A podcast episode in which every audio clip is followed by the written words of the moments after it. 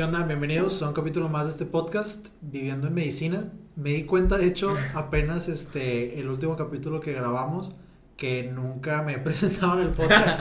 Entonces, yo soy el doctor Diego Medina, soy el, el anfitrión de este podcast y hoy traigo un invitado que es un amigo que conocí en mi segundo semestre de la carrera, era el primero para él. Diego Padrón, ¿cómo estás, viejón? Eh, muy bien, muchas gracias por la invitación. Saludos a toda la audiencia. Este, esperamos que salga una muy buena plática de aquí y, poder apoyar un poquito más a, a, esta raza que está estudiando o va a estudiar la carrera. ¿No estás entendiendo tus clases en medicina? Prueba un método de estudio distinto, basado en herramientas comprobadas y alcanza tus metas académicas con nosotros. En Logosmed encontrarás el mejor complemento a tu preparación en medicina.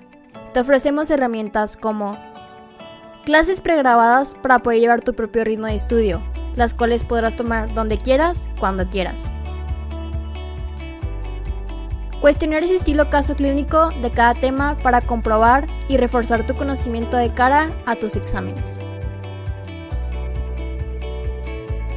Clases en vivo diarias para resolución de dudas personalizadas, así como interacción en tiempo real con nuestros profesores.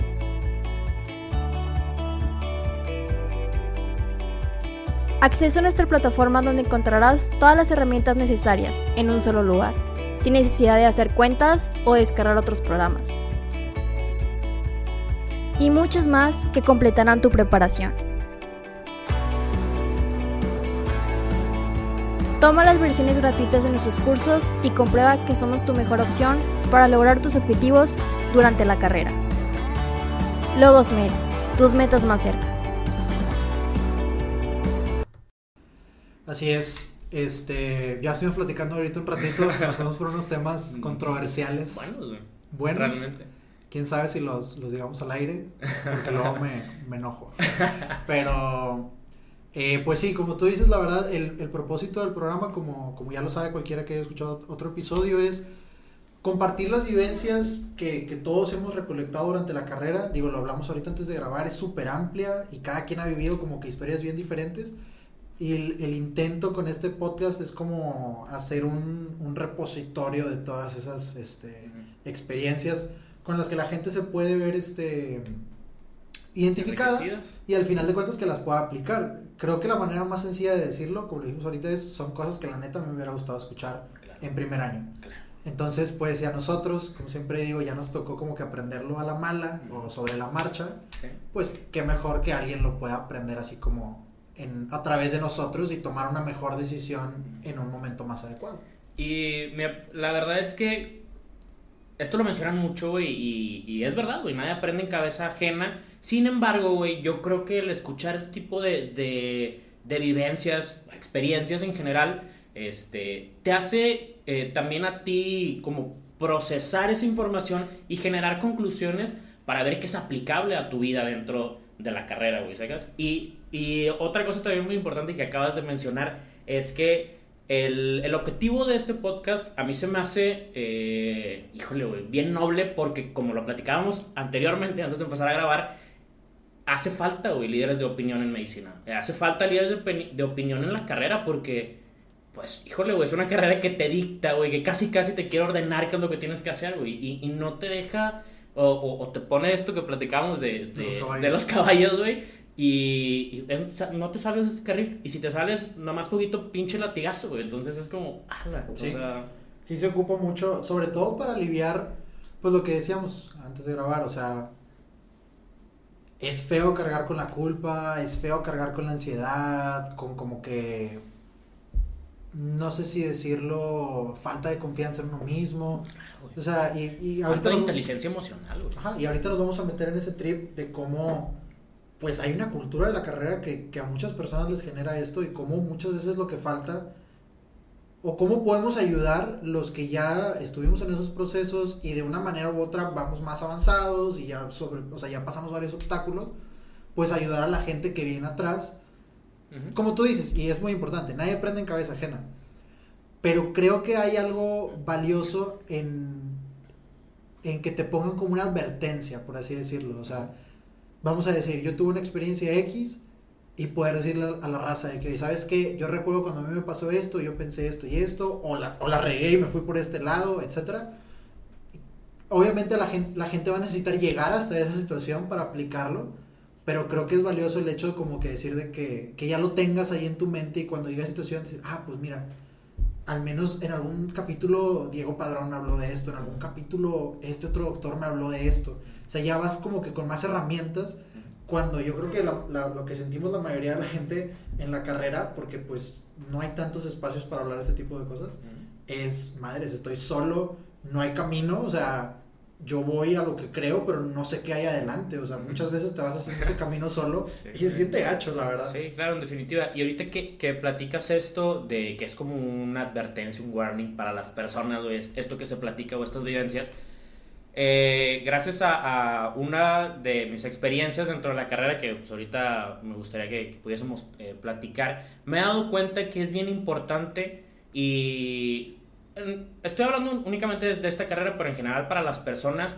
comprender lo que es el método científico. Yo creo que a todos nos lo enseñan, incluso hasta en la prepa, este, pero aplicarlo verdaderamente a nuestra vida y ver, por ejemplo, estas señales o estas advertencias, güey, que es información que a final de cuentas si la hacemos consciente, la podemos medir, güey. Si la medimos, podemos sacar conclusiones de ella. Y si sacamos conclusiones de ella, podemos trabajar en ella. Si en alguno de esos procesos, güey, nos bloqueamos o nos paramos, no vamos a trabajar en eso que queremos trabajar. Entonces, es bien importante hacer consciente las cosas para poder, eh, pues sí, en general trabajar en ellas, Fíjate que específicamente hablando de la palabra conciencia, o sea, lo que, ah, siguiendo con el ejemplo del, del, método científico, pues una de las peores cosas que te puede pasar en un estudio es que tengas una variable que no conoces. O sea, que tú tengas un resultado, pero no sepas cuáles son todas las variables que causan ese resultado. Esa variable desconocida, pues te está desmadrando todo tu, todo tu análisis, pues.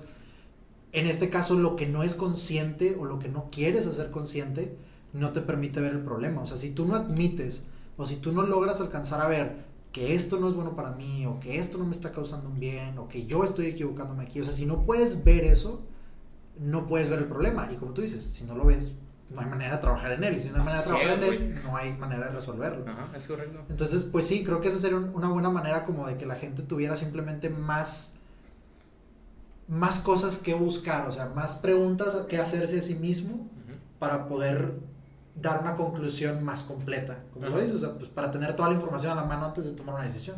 Exactamente, y para que en lo que estés trabajando verdaderamente, o, sea, hay que aceptar también que no podemos tener todo bajo control y que a lo mejor todas estas variables de las que hablamos no siempre las vamos a ser conscientes, pero por lo menos eh, tratar de, de, captar la mayor información posible para, hacer, vuelvo lo mismo, para hacerla consciente, medirla, sacar conclusiones y trabajar en ella. Y, y que la, el, el, resultado que estamos buscando sea lo más apegado a lo que verdaderamente queremos, güey. O sea, a lo que verdaderamente estamos buscando y que esta variable que desconocemos no, no impacte o no afecte tanto en lo que, pues, en el objetivo o en, el resultado final. Sí, la verdad me gusta mucho esa, esa analogía o esa como comparación con el método científico y creo que más adelante también la podríamos volver a meter. Pero bueno, hermano, lo primero que preguntamos aquí siempre es así que nos den una semblanza de cómo vivieron sus primeros, su primer ¿Quién año. eres? una, un currículum y lo ponemos ahí en la pantalla. Ah, este, identificación. Em, ¿Cómo viviste tus primeros dos semestres? Porque desde el primer episodio, y es algo que siempre se ha mantenido, y creo que todos los que estudiamos medicina lo podríamos decir, es que tus primeros dos semestres te marcan mucho para bien o para mal. Te marcan un caminito por el que vas y ya después es más complicado zafarse. A veces te enfilas muy bien y, terminas muy bien. A veces te enfilas mal y corregir los caminos cuesta. El caso es que siento que es demasiado eh, relevante, o sea, impacta mucho cómo vivas tus primeros semestres. Claro, en definitiva, eh, siempre el, el eh, cómo, cómo inicias las cosas te define, define si te subes a la ola bien o si te subes a la ola mal y te va a revolcar, güey. O sea, si te subes bien y surfeas con madre, güey, o si te subes mal y puta, güey, te llevo la ola y ya te, te dio una revolcada por la arena, güey. Literal. Entonces, pues bueno, eh, como decíamos, yo te conocí en tu primer semestre, que llevaste primero embrio. Embrio. Y ahí pues hicimos este el grupito con otras personas que ya salieron. Muy buenas amistades. Yo, Oscar Reyes del primer episodio y David Robles del del segundo, episodio. Tú vas a estar ya completando ahí nuestra tetralogía. La tetralogía. Este, creo que va a ser este el episodio 5. Ah, ok, súper bien. Buen número. Entonces. Uno de mis números de la suerte, ¿eh? ¿Literal? Sí. Chido. Entonces, eh, pues, ¿cómo viviste tus primeros semestres? ¿Qué se te hizo más difícil? En general, ¿cuál fue tu experiencia? Bueno, como ya lo mencionaste, pues eh, nos conocimos en mi primer semestre, tú el segundo siendo una eminencia, llegando, güey, al salón así, casi, casi levantándose el cuello de la bata, güey. Claro, sí, yo siempre sido...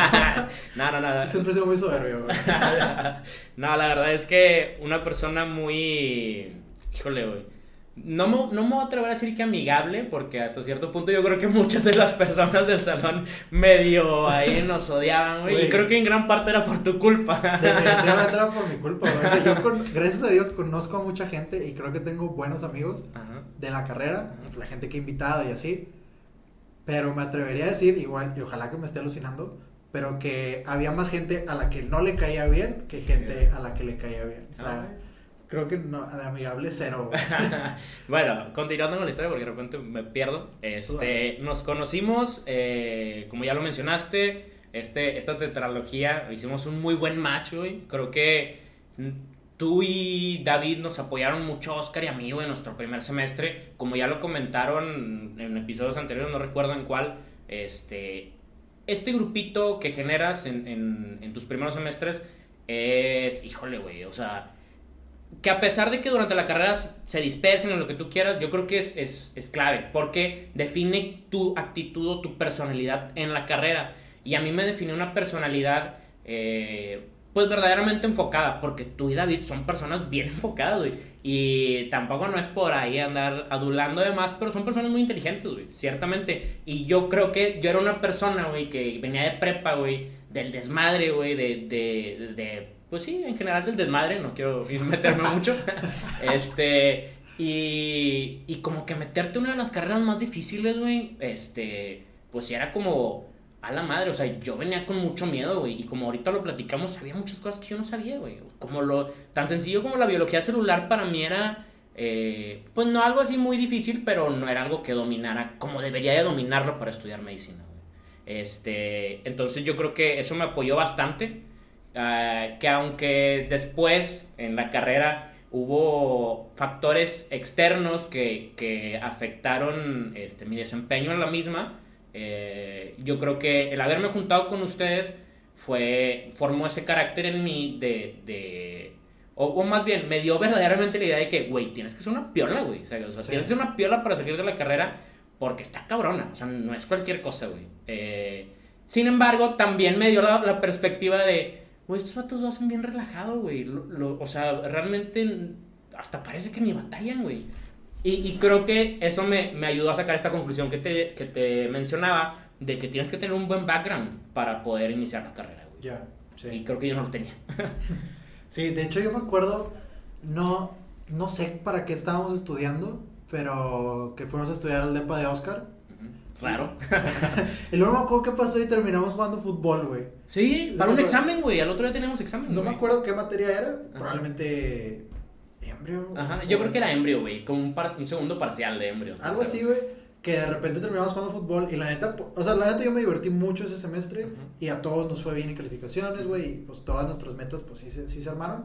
Y pues esas han sido como que conclusiones también de otros podcasts, como, pues la neta te tienes que tienes que armar el equipo, tienes que armar tu equipo con el que te sientas a gusto. No tienes, porque hay gente que también lo hace sol, o sea, solo, ¿sabes? Pero sí, tienes que, tener este, eh, generar tu ambiente eh, de, de, comodidad para poder desempeñarte bien en la carrera, güey.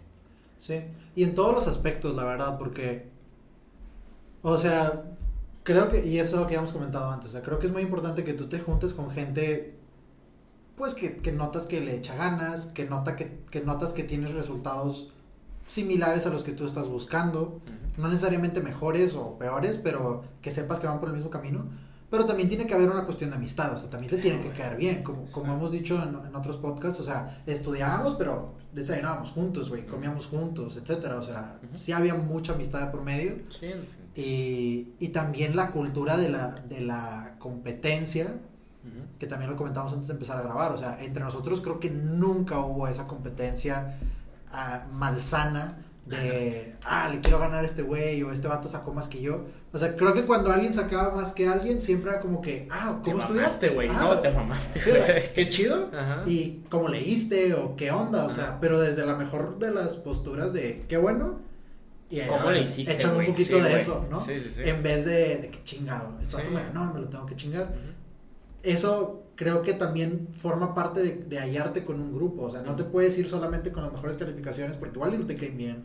Igual y son competitivos a un nivel que a ti no te gusta ser competitivo, Ujú. etcétera. Entonces, sí creo que se tiene que dar como que el match en todos los sentidos y se arman grupos como ese que estuvo tan chido. Claro, güey. Y, y la verdad es que agradezco, a lo mismo se los agradezco bastante porque como que formaron mucho de, de lo que soy ahorita, güey, sinceramente. Este, y, y pues bueno, yo creo que después de eso vino como la, la temporada trágica, ¿no? O sea, esto, esto, esto que platico de estos factores externos que verdaderamente pues me afectaron mucho, o sea, afectaron mi desempeño en la carrera en la uni. Este, actualmente, como sabes, pues, estoy estudiando eh, la carrera en, en otra universidad, este, en la cual me siento pues súper bien. Sin embargo, en ese momento, en el momento en el que, en el que salí de, de, de la uni, este, los motivos por los cuales eh, fue mi, mi, pues sí, mi salida, eh, fue porque me empezó a ir mal en una materia, güey, fisiología, que yo creo que es una, y creo que también ya lo comentaron, güey, es uno de los como retos, güey, más cabrones de, de la carrera, que viéndolo bien es como, ah, pues ni tanto, güey, sacas, o sea, Pero en ese momento en sí ese lo ves momento como, wow. Sí, no, significaba, güey, un monstruo en mi vida impresionante, güey. Verdaderamente. Este. Pero yo creo que más que que fuera un monstruo, güey, era que lo acrecentaban todas estas cosas que, que venían alrededor, güey. El. eh, pues tenía situaciones importantes en mi familia, güey. eh, la separación de mis papás. Este. La verdad es que. eh, pues no sé, o sea, fue algo que así que me pegó muy. tan tan fuerte que. que híjole, o sea, creo que me hizo desenfocarme de muchas cosas. Otra cosa importante, a la cual no le echo la culpa porque, pues híjole, también me formó, es que perteneció a un grupo que creo que, que te acuerdas, que se llama Escuadrón. No quiero entrar- meter- eh, meterme mucho en esto, güey, pero estaba en este grupo y pues era literalmente el encargado de todo el grupo. Era un grupo de 200 chavos, güey, que, que pues, yo a mis 19 años estar a cargo de todas esas personas, pues significó un reto muy cabrón, güey. Y a la, a la par llevar medicina y a la par tener estos problemas como familiares y a la par pues querer vivir como chavo, güey, querer tener novia, güey, querer salir a fiestas, güey, querer, etcétera, pues, Sí. güey, te consume, güey, te consume en definitiva a, a tal grado que a pesar de que dediques buen tiempo a estudiar, tu mente está en otro lado, güey. Tu mente está pensando en otras cosas y por más que digas, no, sí, ya leí, güey, no retuviste nada y no, no, no hiciste conscientes las cosas que estabas leyendo. Sí. Y si no las hiciste conscientes, güey, pues obviamente no sacas conclusiones y pues, no puedes aplicarlas, güey. Entonces, yo creo que eso fue uno de mis, de mis principales, este, ¿cómo puedo decirlo? De mis principales barreras, güey, a la hora de, de, de querer vencer a este monstruo que era fisiología. Este, para no hacer el cuento muy largo, pues terminé saliéndome de la universidad eh, y opté, bueno, en ese momento la verdad es que eh, no sabía qué hacer con mi vida, o sea, Ahí, digo, para, para irlo como que poniendo una línea del tiempo, ujú, o sea, pues nos conocimos en Embrio, todo chido. luego en Anato y creo que en ese inter entre Anato al final, Fisio al principio fue donde como que te empezaste a, Sí. a estas cosas que tú comentas que fueron pues extra cancha por así decirlo, Ajá. pero que juegan obviamente. Sí. Eh, y pues sí, tú te terminas saliendo de medicina, eh, de la uni. Que de hecho, eso fue algo que nunca hablamos. Y a mí se me hizo muy raro. O sea, ni tú ni yo. Sí se los comenté en, en un grupo que teníamos por WhatsApp. No sé si me pelaron o no, pero sí se los platiqué. O sea, les dijo, oigan, ¿saben qué? Me voy a cambiar por tal, tal y tal situación. Este, pero pues aquí andamos, ¿no? O sea, aquí andamos para lo que necesiten. Pero estuvo muy por encimita, la verdad. Sí, o sea, obviamente fue un mensaje así como Y que para que sepan porque son mis amigos de la carrera. Ajá, y nunca lo, pues nunca lo platicamos. O sea, esta es la primera vez que lo, que lo platicamos tú y yo. Digo, no sé si lo hayas platicado con David o con Oscar en No. otra ocasión. Pero eh, sí me gustaría como que ahondar un poquito más en ese momento. O sea, ¿cuándo se toma la decisión? O sea, ¿tú te saliste al final del semestre de fisio o te saliste en medio del semestre de fisio de que ya no más. O, la, o por ejemplo también, o la diste por muerta desde la mitad, tú ya sabías que, sabes que esto ya no se va a armar, o sea, ya no lo voy a, a seguir buscando tanto. Porque a mí lo que me interesaría ver es, ¿cuál es el punto en el que tú dijiste, sabes qué? Aunque no hayas tomado la decisión en ese instante, o sea, ¿cuándo dijiste que por aquí ya no va? O sea, no voy a continuar aquí. Eh, bueno, mira, yo venía con una. Pues con un tropiezo, tropiezo medio gacho, güey, que, que fue a Nato. Este. Me acuerdo mucho, mucho que. Primer parcial de Nato, comadre, güey, me fue muy bien, güey. Creo que fui de los más altos, güey. Y incluso tú me dijiste, güey, de que, verga, te mamaste, o sea, felicidades, güey, échale todos los kilos para que te metas al departamento. Y yo, a la verga, güey. A huevo, güey, lo voy a hacer, güey. Segundo parcial, igual me fue muy bien, güey. Eh, empecé a tener así medio problemas, estos que hablamos extra cancha. Eh, y ya para el tercer parcial, pues me fue medio mal. Eh, bueno, muy mal, güey. la terminé, en el final me fue mal. La terminé tronando. Y justamente cuando. la troné y lo estaba llevando oficio. Cuando llevaba oficio. No, llevé micro, todo bien, y luego pasé a oficio. Cuando estaba llevando fisio, eh, también estaba llevando anato, porque mientras que estaba llevando micro, la metí, pero fue como que, ah, no, mejor la meto en la que sí. Es que postergas las cosas, ¿no? Eso se trata de procrastinar. eh, y, y luego, eh, pues llevarla con fisio, pues fue una, fue una decisión, una decisión muy, cuestionable. Sí, que de, ahorita que me estoy dando cuenta, creo que estoy diciendo medio muchas malas palabras, entonces no hay ningún problema. Ok, ok. Bueno, este, y luego, em, pues sí, terminé fisio, no la pasé. Eh, entré el siguiente semestre y empecé a, a, llevar fisio extraordinario. Eh, la verdad es que me di cuenta que estaba, o sea, también terminé el curso de fisio extraordinaria y pues no, entonces ahí fue donde dije chingado y ahí ya me había alcanzado el nuevo plan. Entonces, al alcanzarme el nuevo plan, yo creo que pues, las personas que escuchen esto que están en la uni y les es muy familiar esta, esta situación. Este, hay muchas personas que los alcanza el plan y chingado, güey, te quitan todas tus materias de relleno, este, te meten otras materias de relleno que son las mismas, güey, pero con otro nombre y tienes que volverlas a llevar, güey. Sí, o sea, ahí, tipo, para los que no sean de, de la uni, es un plan de estudios que se cambia.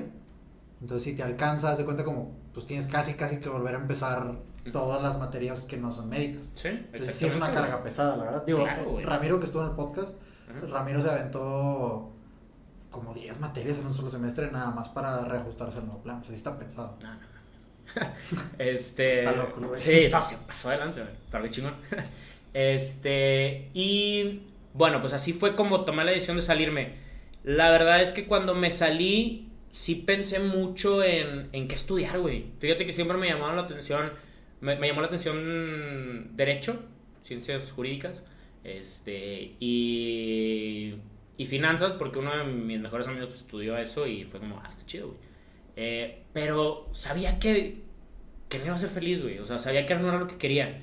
Porque a pesar de que toda mi vida creí que, que quise estudiar medicina, porque mi papá es médico, Realmente no, O sea, fue, o sea, sí, pero indirectamente, porque, porque mi papá fue médico, estuve expuesto a tanto a estas situaciones, este, que, no sé, güey, de cierta manera le agarra cierto cariño o, o incluso ya es como más, más digerible para tu mente ese tipo de, de temas, ¿no? Que hablar, no sé, de, de leyes o, o de finanzas, güey. Entonces, yo creo que dije que, no, ¿sabes qué? Yo quiero estudiar medicina y otra cosa que platicábamos ahorita, que siempre que entras a, la carrera de medicina, lo que todos esperan, sean tus amigos, tus familiares, quien sea tu peor enemigo, lo que siempre espera es tu salida. Entonces, el, el pelear contra eso, o sea, el porque ciertamente hasta ese momento tenía una inteligencia emocional por los suelos, güey. O sea,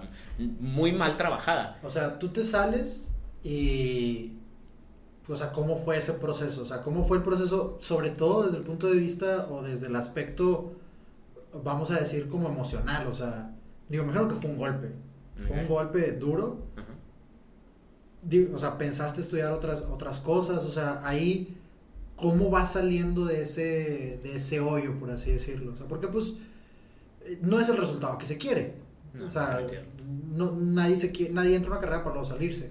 Entonces, cuando llega ese, ese golpe o ese resultado negativo, digo, no sé qué tan difícil haya sido para ti, pero cómo se empieza como a sobresalir o a redescubrir los gustos por...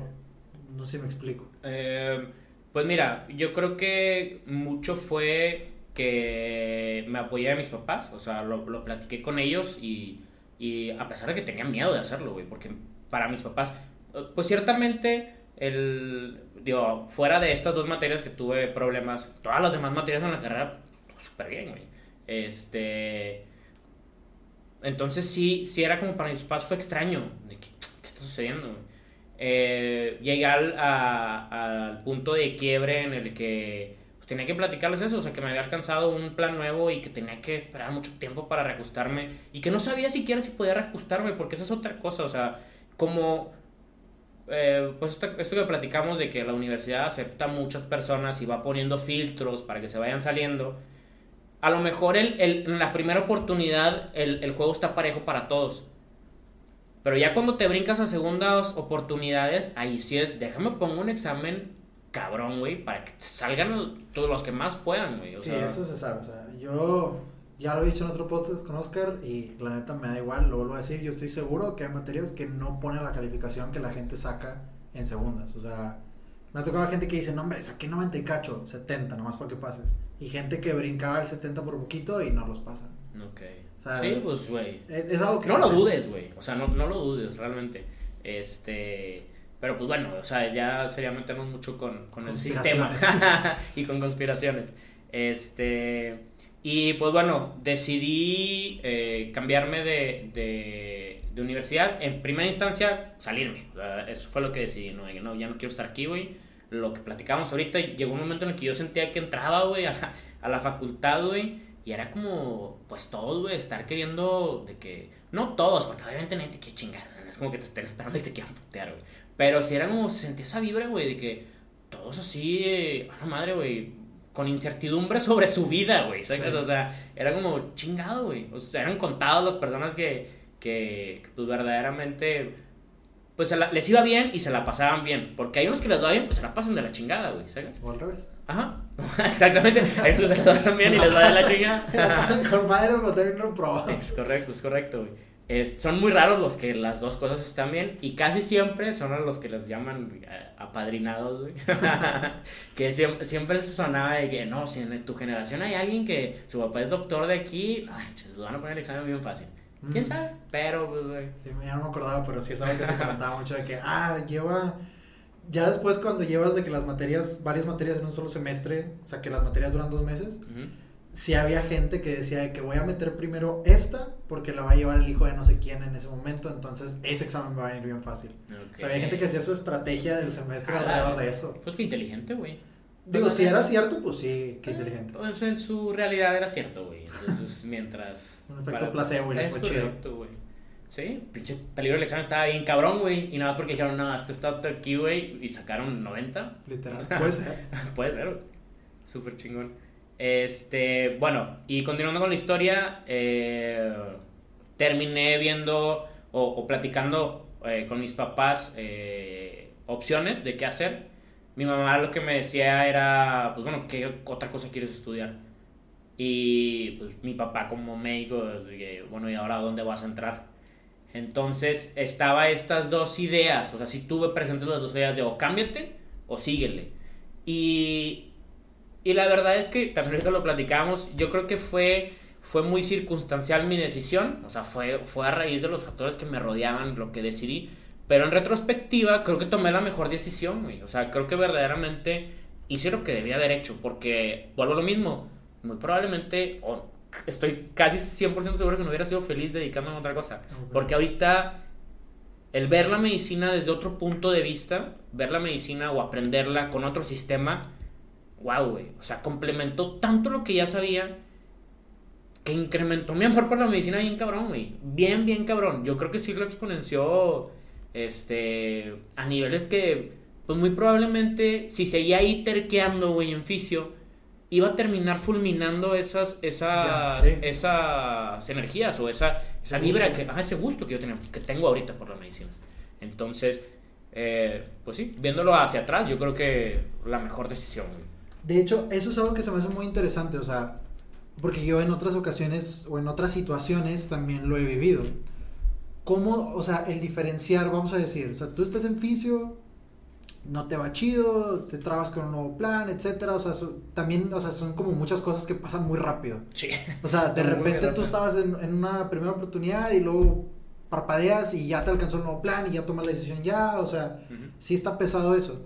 Entonces, más lo que decías, de que a veces nuestra inteligencia emocional, pues, no está donde debería estar cuando todavía no has tenido estas situaciones, que es la onda del podcast, ¿no? Tratar de ayudar a la gente a, a reconocer estas situaciones con un poquito de experiencia artificial, que son nuestras vivencias desde antes. Pero creo que sería fácil, o creo que fue. hu- Hubo un peligro en tu situación en la de decir, es que sabes que ya no quiero medicina, o sea, ya no me gustó la medicina. Que es algo que me pasó a mí, o sea, yo con muchos desencuentros o desencantos que he tenido con la carrera, yo sí lo llegué a pensar mucho, es que no me gusta la medicina y no quiero la medicina y eh, mi problema es la medicina. O sea, ¿cómo, entre comillas, perdonar a la medicina y reconocer, no, la medicina no tiene la culpa? Fue un sistema al que no me adapté o fueron problemas de, de otro, o sea, que venían de afuera o etcétera. ¿Cómo volver a ganar la confianza de, de regresar a un sitio donde ya te topaste con, con una situación como esa? No sé si me Sí. explico. Mira, ahorita que lo comentas, me hiciste que me viniera a la mente algo que, wow, tenía mucho sin recordar. Pero en, en este curso de, de, de segunda, no, tercera oportunidad, porque era curso ya, de fisiología, me dio clase este doctor que tiene una secuela de polio.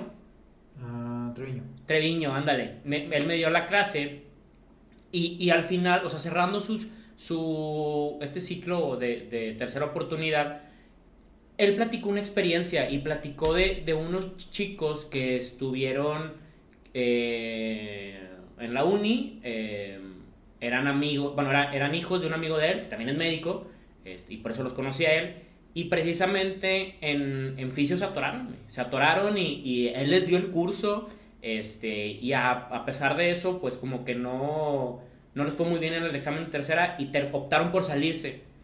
Pero ellos, su papá daba clases en la UDEM, entonces se fueron a la UDEM y resultó ser que allá, wow, o sea, fueron los primeros lugares de generación, güey, y no porque estuviera su papá, a lo que decía el doctor Treviño, Ajá. sino porque verdaderamente eh, empezaron a aprender medicina. Eh, él comentó en ese momento que ya eran personas graduadas, que, que hijo, o sea, que verdaderamente los veía realizados como médicos y, y algo que él dijo fue que no es la única universidad para, para aprender medicina y, y a pesar de que a lo mejor pueda ser la más popular, no es, la un- no es el único camino, o sea, no es la única carretera para llegar a, a- Al destino. a- al destino.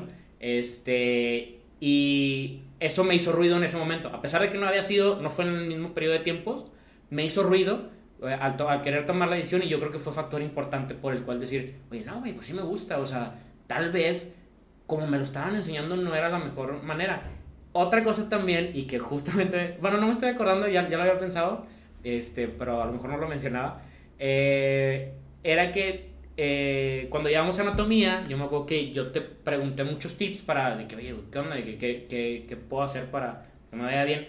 Y me acuerdo que revisando el libro, en la primera, en el prefacio del Grey, creo, viene, no es el prefacio, güey, no, no me acuerdo qué, qué parte del libro es. Dice que la medicina se estudia de dos, de dos maneras, eh, por bloques o por sistemas. Y, y tuvimos una plática tú y yo de que pues, nosotros lo vemos por bloques, o sea, vemos en un año, lo dividimos en dos bloques, ¿no? Por ejemplo, primer Sí. año lo dividimos en el bloque de embrio, eh, con bioca, bla, bla, bla, bla, bla, y en el bloque de anato, con histo, bla, bla, bla, bla, bla, ¿no? Sí. Entonces, eh, y, y me explicaste algo de, lo, de cómo lo veían por sistemas, y eso siempre me hizo ruido. Entonces, a la hora en la que yo decido, güey, eh, voy a seguir estudiando medicina, a ver qué, qué, qué, mm, este, eh, posibilidades o qué, eh, ¿cómo puedo decirlo? ¿Qué, qué otras escuelas, ah, qué otras alternativas existen para estudiar medicina? Eh, me topo con que, bueno, fui a visitar la UDEM, Fui a visitar el güey, por nada más por acá. Por de ando viendo. sin compromiso. eh, y pues la verdad es que no, no sé, o sea, no, no, no era mucha la diferencia que existía en precios, ¿eh? Este, sin embargo, me llamó mucho más la atención la UDEM por las oportunidades que podías obtener para créditos, para becas, para apoyos eh, de asociaciones filantrópicas, Sí. este, etcétera. Eh, entonces yo fue como, ah, la UDEM, está chido, güey. Me topo o me doy cuenta, me entero más bien, que VM estaba abriendo o acababa de abrir dos años, no es cierto, un año atrás, no es cierto, dos años Dos. atrás, la, la, la carrera de medicina. Y fue, ah, pues voy a ver, vivo cerca. Entonces fui y tuve una plática con un asesor que, pues la verdad, ni siquiera sabe que, o sea, jamás no tenía idea, güey, de lo que es la medicina. Este, pero me vendió muy bien la idea. Sin embargo, dije, obviamente no, no, no me voy a ir por eso, nada más. Eh, otra cosa que me llamó la atención era que, pues obviamente, eh, a pesar de que sí está caro, sí está carísimo, güey, este, pues también había posibilidades semejantes a la UDEM en cuanto a becas, etcétera. Eh, que luego me di cuenta que también fueron medio farsa, güey. O sea, sí. He hablado, he hablado con gente de la UM que los metieron con unas becas y luego sí, güey. tantito después les dijeron de que ya nadie tiene beca. No, no, no es que ya nadie tenga beca, güey. Es más que te meten con una beca y te dicen, no, no mames, está con madre, güey. Pero no te dicen que esa es la máxima beca que puedes eh, tener. O sea, gente que la metieron. Yo entré con un 30% de beca. Y. La neta, ahorita lo he aumentado porque pues me he hecho yo de méritos, güey, para poderlo hacer. Pero ciertamente está cañón, güey. O sea, tú vas al departamento de becas. No, no hay becas para medicina. Porque es una carrera. eh, hicieron una inversión importante en simuladores, güey, en equipo así de primera para poder enseñar medicina. Que pues obviamente tienen que recuperar la Sí, inversión, güey. claro. Entonces, pues obviamente no van a dejar que, que haya tanta, tanta beca. Pero, pues bueno, tema, tema aparte. Em, estando. Nos quedamos en. Eh, ¿Te diste cuenta que se iba a abrir la UM? Ah, bueno, me di cuenta que sí iba a abrir la UVM, fui, me gustó, bla, bla, bla. Estamos hablando de, lo- de lo- las diferentes maneras de ver la medicina. Entonces, este. Me entero, o- hablo con el director de la, de la Escuela de Ciencias de la Salud, que en ese entonces era el doctor Fabricio Carnavales, y me, me, me platica cómo ahí se ve la carrera por sistemas. Y ahí pum, hice clic, güey, y me acordé de eso, de eso que habíamos visto en el libro de anatomía, en el Grey. Y dije, wow, me interesó un poquito, me empecé a, empecé a investigar más cómo era este modelo de, de enseñanza de la medicina. Y dije, va, juega, güey. O sea, no sé, vi pros, no vi tantos contras y dije, vamos, o sea, vamos a entrarle. Y pues a la fecha, como ya te lo platiqué, güey, creo que el aprender cierta parte de medicina en bloques, como lo fueron las logías, o sea, quedar hasta, Sí. hasta, bueno, me faltó Farmacología. patología y farma, este, pero el ver esa primera parte de las logías en, en, eh, por bloques y complementarlo a verlo en sistemas, wow, o sea, sí, sí, yo creo que le dio un, un boom a, a- a, pues sí, a, a mi conocimiento sobre la, la- la carrera, entonces, pues me agradó bastante. Pues fíjate de lo que dices. O sea, creo que el primer punto súper rescatable es el hecho de volverte a aventar a la medicina, ¿no? O sea, el hecho de... Que esa es otra cosa, güey. O sea, el, el principal contra que encontré era que en ninguna te revalidaban. En la UDEM sí te revalidaban, pero te revalidaban anatomía, pero nomás te revalidaban la primera parte porque ellos la ven en dos partes. Era como, no o sea, porque me Pero vas a no revalidar la primera. porque no- ¿a poco yo nomás vi de aquí para arriba, güey? Ajá. ¿Sacas de que- Entonces, eh, dije, bueno, pues si en la UDEM no me van a revalidar ni acá. Bueno, en la UDEM me van a revalidar, pero pues voy a pagar un poquito más. Pero ¿y me van a revalidar una dos materias. No, güey, o sea, le empiezo desde cero. Que esa es otra, güey. Fue un, un blocker con el que me topé. Empezar de cero, güey. O sea, ya estar en. Debe, bueno, que cuando debería de estar pasando a tercer año, o ya en tercer año de la, de la carrera, volver a empezar, güey. O sea, de sexto semestre volver a, a, primero, pues fue que, a la madre, ese fue otro balde de agua fría, güey. Pero me, siento que me dio humildad, güey. Siento que, que me hizo saber, güey, que muchas veces el médico es, es, muy, es tan egocéntrico, güey, que dice, yo no puedo ir para atrás, güey. O sea, y lo platicábamos ahorita, güey, de, de, no, pues yo, como yo me la pelé, tú también te la vas a tener que pelar, güey. Y es una actitud que creo que debemos ir dejando porque creo que no deja nada bueno al gremio. Entonces, este, creo que me, me, me dio un balde de agua fría eh, que se transformó en humildad en mi persona y decir, ¿sabes qué? Pues voy a empezar a, a, la carrera de nuevo, güey, con gente que no sabe y, y creí que en algún momento eso me iba a transformar en una persona soberbia y tratar de decir de que no, que yo sé más que ustedes y así, estando en primer semestre.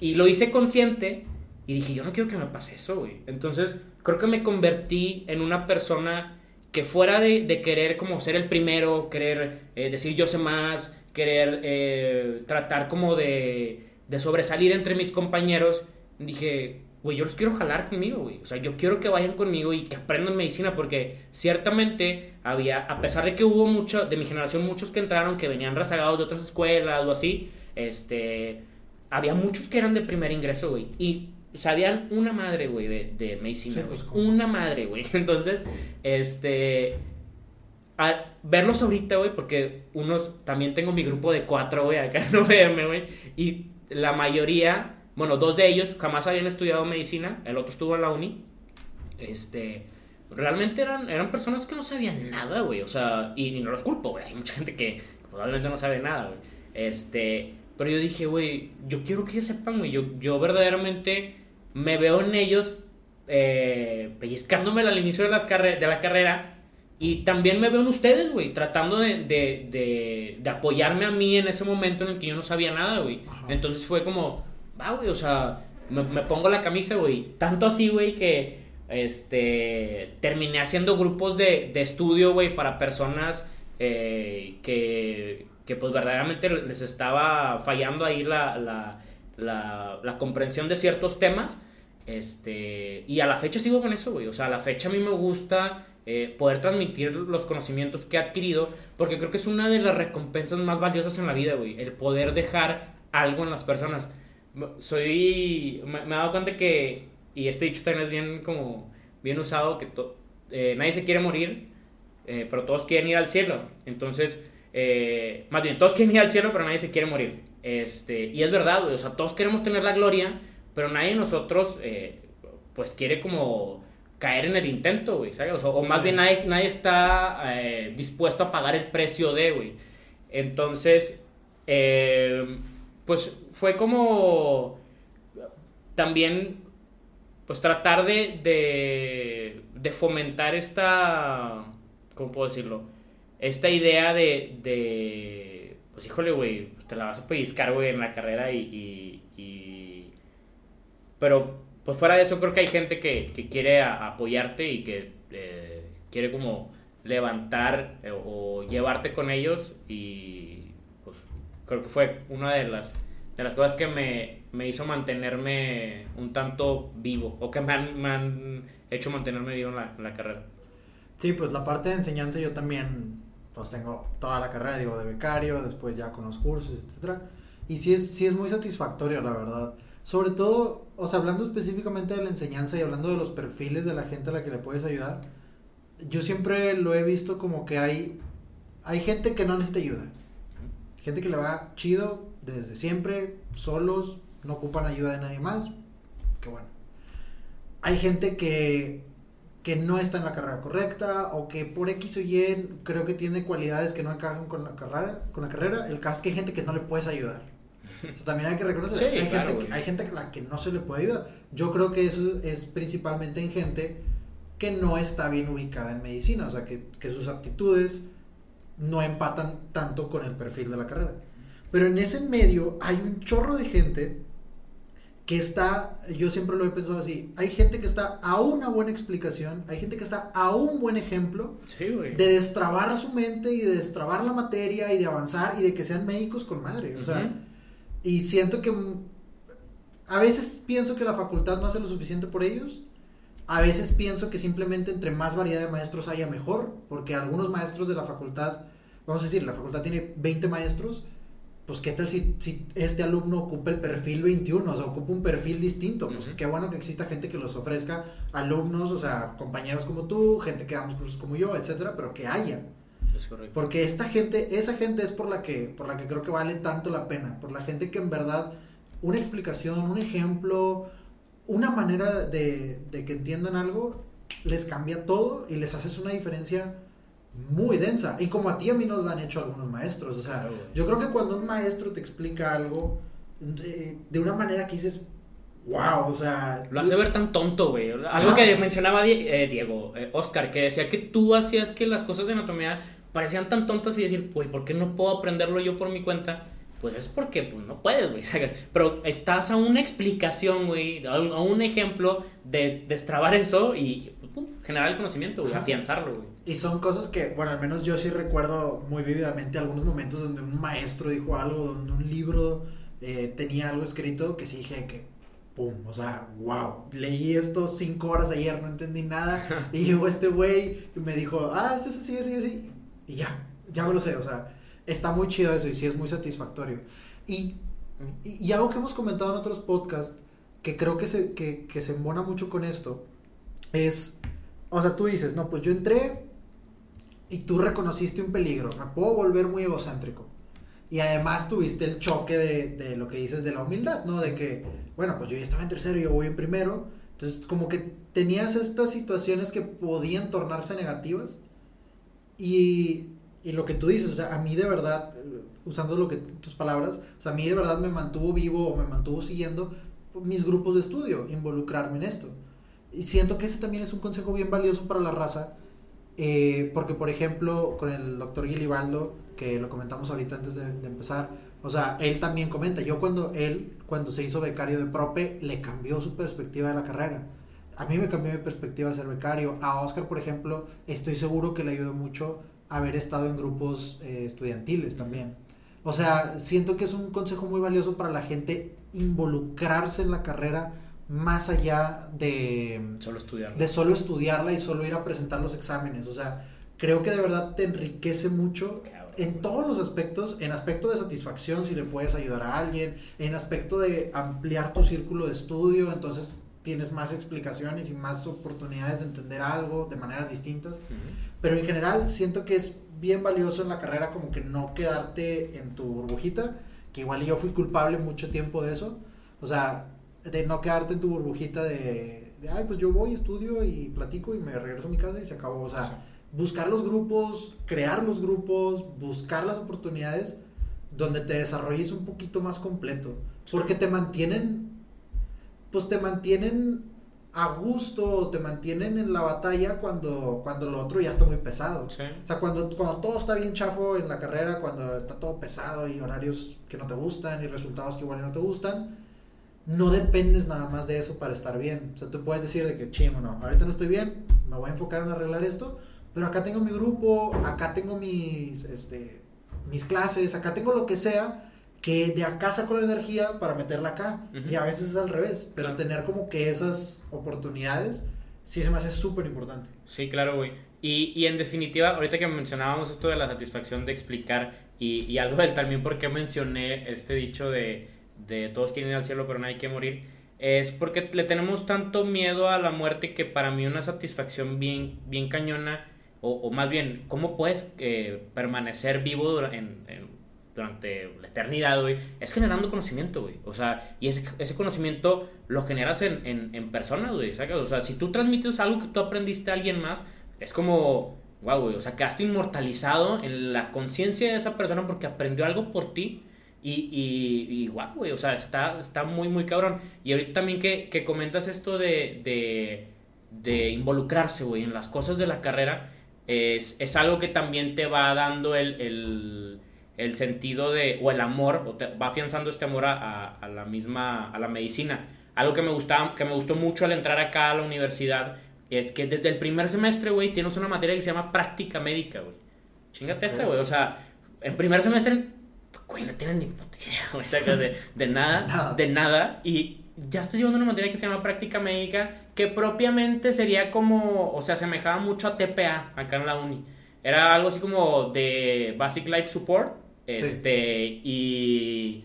Y pues ya, güey. O sea, era eso y como esta, los tipos de relaciones médico-paciente, güey. Este, mm, en general cosas que supongo, o me imagino que llevaban acá en, prope y así, güey, las estabas viendo desde primero, güey, ¿sabes? Y te hacían sentirte, güey, médico. Entonces, acá no, güey, o sea, y, o sea, no quiero hacer comparativas ni decir que la uni está mal porque es una excelente universidad, güey. Este, pero pues no es una excelente universidad para todos, yo creo, y, es, y yo creo que es algo con lo que se debe de quedar la audiencia, que pues verdaderamente hay muchas formas de estudiar la medicina y, no tienen que, que, seguir una línea nada más porque pues toda la manada va por ahí, güey. O sea, sí. no, no veo el por qué querer hacer lo que todos están haciendo solo porque pues la sociedad, güey, dice que, está bien, güey. No, no, sé, pienso que está... Vuelvo a lo mismo, no le, no le estoy tirando a la Universidad Autónoma de Nuevo León. este, pero siento que está sobrevalorada la, la carrera de medicina en la uni yo sí le puedo tirar Porque ahí estudié. Porque ahí estudié. Eh, digo, claro, lo, dijimos ahorita antes de empezar. No hay una universidad que no tenga áreas de oportunidad, por así decirlo. La UNI tiene muchísimas. Pero eh, ese yo creo que sería el punto como más importante que creo que tus experiencias pueden traducirse en algo que le podemos compartir a la gente, es que tú tuviste esa probada de dos sistemas y creo que un punto diferente contigo contra la demás gente que he conocido que se ha ido de la uni a otra universidad es que tú no estuviste un semestre ni un año en la uni, tú sí estuviste pues un buen ratito. Sí. O sea, tú sí pasaste varios semestres, varias materias, varios doctores, o sea, sí tuviste una, una idea... Una copla al sistema. Ajá, o sea, sí, sí, tuviste una idea bastante, una muestra muy significativa de cómo es el sistema de estudiar medicina en la uni y luego pues en, en la UVM. Entonces, a mí se me hace bien importante y bien valioso lo que te decía hace un ratito de que, o sea, primero el hecho de que hayas podido decir, ¿sabes qué? Sigo sobre medicina. O sea, ya viene este golpe al ego, este golpe a la confianza de, chin, no salió el resultado que yo quería en, esta universidad. Creo que es muy admirable y, y, que la gente sí debería quedarse con eso, o sea, el saber diferenciar cuándo fallé yo, o sea, obviamente tratar de enmendar mis errores, pero que muchas veces también simplemente no estabas en el sistema adecuado, que es lo que me gustaría que nos platicaras. O sea, tú entras a la VM y, y el sistema ya, o sea, es muy diferente. ¿Cómo te sentiste y cómo lo podrías comparar? Obviamente desde tu experiencia subjetiva, es imposible dar una respuesta que sea la correcta para todo el mundo. Pero, o sea, dos cosas. Uno, específicamente entre la VM y la uni, ya que tú tomaste la decisión de yo sigo sobre medicina y, rompes todos esos estigmas, lo que dices de volver a empezar, etcétera, ¿qué tan más fácil se te hizo en la VM? O sea, ¿qué tanto crees que influye el sistema para un estudiante que a veces no está teniendo los resultados que quiere, que pueda abrir los ojos y decir, a ver, yo tengo algunas cosas que pueden estar causando, pueden haber problemas fuera de mi vida, pero también puede ser el sistema. O sea, como lo que decíamos de reconocer la variable escondida si la variable escondida es que estás en una facultad, estás en una universidad donde no tu personalidad y tus cualidades, etcétera, no son bien recompensadas en el sistema de esa facultad, no vas a avanzar hasta que no hagas consciente que esa es una de las cosas que te tienes que permitir cuestionar. Es correcto. Porque en la uni ni nos lo queremos cuestionar. O sea, si tú cuestionas, si yo le digo a alguien, en general, no a alguien que me conozca, porque los amigos obviamente tienen más empatía, pero en general, la cultura de la uni es oye, ¿sabes qué? Me está yendo mal, será la uni, seré yo, ¿eres tú porque no puedes? O sea, tú eres el que no puedes, tú no eres estás estudiando, te está valiendo madre, este, eres burro, güey. O Literal, o sea, y, el dicho típico, digo, con todo respeto, es un dicho, no, yo no pienso así, pero ahí está Donto. ¿Sí? ¿Cuántas veces no escuchamos de que, ah, es que este examen está difícil? Ahí está Donto si no puedes. Güey, sacas, o sea, de meritar tanto una carrera como lo es odontología meramente por el ego que la facultad crea, güey. O sea, es como, no manches, güey. Te habla, o es una muestra muy simple, pero muy significativa de cuál es la cultura que reina ahí o que domina ahí. Entonces, o sea, mi punto era cómo transmitirle al estudiante que esa es una cosa que se, que se tiene que poder cuestionar y que tiene que permitirse cuestionar. No toda la culpa la puedes tener tú cuando algo no está saliendo bien. ¿sabes? O sea, y creo que todos deberíamos de permitirnos el decir de que, ¿sabes qué? Igual la medicina no es el problema, igual yo no soy el problema, igual el problema es el sistema. Entonces, ¿tú cómo viviste esa adaptación y qué tanto influye, ya que has vivido dos sistemas, qué tanto crees que le puede influir el sistema para el buen o mal desempeño de un estudiante en la carrera? En general, no nada más académico, sino Sí, sí. cómo te sientes y etcétera. Cañón, güey. O sea, sí, sí influye bastante. Creo que, como lo acabas de mencionar, yo creo que la variable que yo estaba desconociendo era que el sistema no funcionaba para mí, güey. Y, y, y no quería aceptarlo porque mi papá, graduado de la uni, era como, no, pues, o sea, si tu papá pudo, pues tú también tienes que poder, o sea, tú puedes graduar ahí de la uni. Y, y yo creo que es importante saber aceptar las cosas. Hay, hay, híjole, quiero acordarme, no sé si tú de- del poco tiempo que fuiste en psicología puedes recordar esto. Hay un ejercicio psicológico que, que habla de una ventana, es la ventana de... Ay, no me acuerdo, un Nepone. la, la ventana de alguien. Entonces Oye, está... Eso no me lo enseñaron a mí. Creo que nadie lo sabía, pero yo estuve un semestre en psicología. Ah, ok, ok. Muy buen fun fact de Diego. este, bueno, en este ejercicio, güey, lo voy a explicar muy rápido para, para poder dar en contexto a lo que quiero hablar. En este ejercicio es una, una ventana rectangular, la cual está dividida en cuatro cuadrantes, en la cual en el primer cuadrante tú escribes lo que todo el mundo sabe de ti. Cualquier persona, o sea, la persona que va en la calle. O sea, si tú le preguntas algo sobre ti, ella, esa persona lo va a saber. Ya, ya. En el segundo va lo que solo tus amigos y tu familia sabe de ti, tus seres cercanos. En el tercero eh, va lo que solo tú sabes de ti. Y en el cuarto, lo que ni tú sabes de ti. Y mucha gente, cuando, cuando explicas esto o, o intentas que la gente haga este ejercicio, este, dice, oye, ¿cómo voy a saber algo que no sé de mí? Pues es porque hay cosas que no nos, no nos queremos aceptar como esta. Sí. O sea, hay muchas personas que no quieren aceptar que donde están, el entorno en el que se están tratando de desenvolver no es el más correcto para ellos y no va a funcionar. Ahora, el, al tener este cambio a, la, a esta otra universidad, la cual que, la cual obviamente por ser de paga, o sea, sabes que te dan un mejor trato, tienen que darte una mejor experiencia estudiantil, porque pues estás pagando y estás pagando, estás Sí, pagando bien. bien, o sea, estás pagando bien. Eh, creo que eh, ayuda a que te desenvuelvas un poquito más, es más sencillo este, esta em, convivencia en general, porque se les importa que te la pases bien. Este.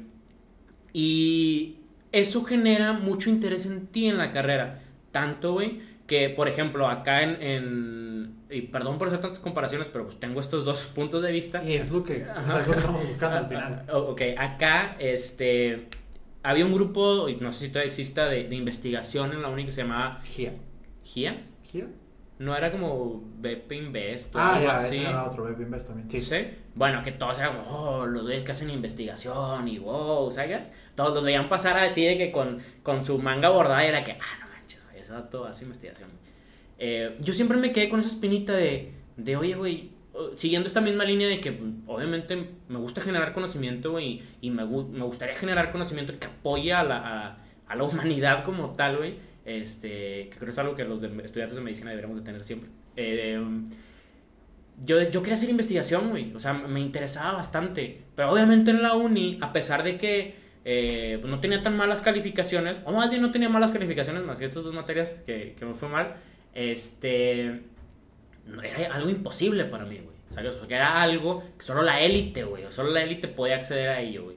Entonces, al, estar yo, yo acá y, interesarme un poquito más sobre la investigación y todo esto, me voy topando con personas que, que con doctores eh, que, que apoyan, o sea, que lo quieren apoyar, obviamente, y, tuve la oportunidad de hacer investigación eh, paradójicamente con, con la uni, o sea, estuve haciendo investigación en el CIDIX, este, tratando de caracterizar un compuesto que se llama propóleo, es una arcilla que generan las, las abejas para poder tapizar por dentro su panal y que todo lo que esté adentro esté, este, pues sí, no se contamine, no esté contaminado, de que no haya crecimiento de microorganismos, porque Sí. pues ahí, ahí producen su comida, ahí, Los bebés, ¿no? lo- ajá, exactamente, ahí tienen sus larvas, etcétera, etcétera.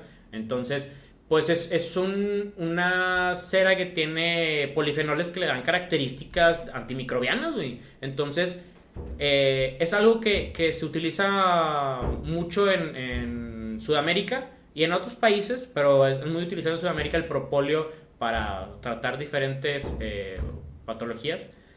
Y me topé con una doctora que estaba tratando de caracterizar el mejor propóleo de México, güey. Y estábamos viendo, eh, estábamos tratando de, de ver entre siete estados, el propóleo eh, que se extrajo de siete estados, cuál era el mejor, cuál tenía la mejor eh, potencial antimicrobiano. Pero de, o sea, de, ¿iban a- con apicultores o qué? Es, las muestras ya las traía, las traía la doctora. O sea, yo me topé con ella cuando ella ya quería iniciar esta investigación. Y, y me topé con ella interesándome, güey. O sea, porque abrieron la convocatoria para un curso de investigación en el CIDIX. Eh, era colaboración de la única con, con VM. Fui el único, güey. Fui el único que se interesó en, en entrar. Este.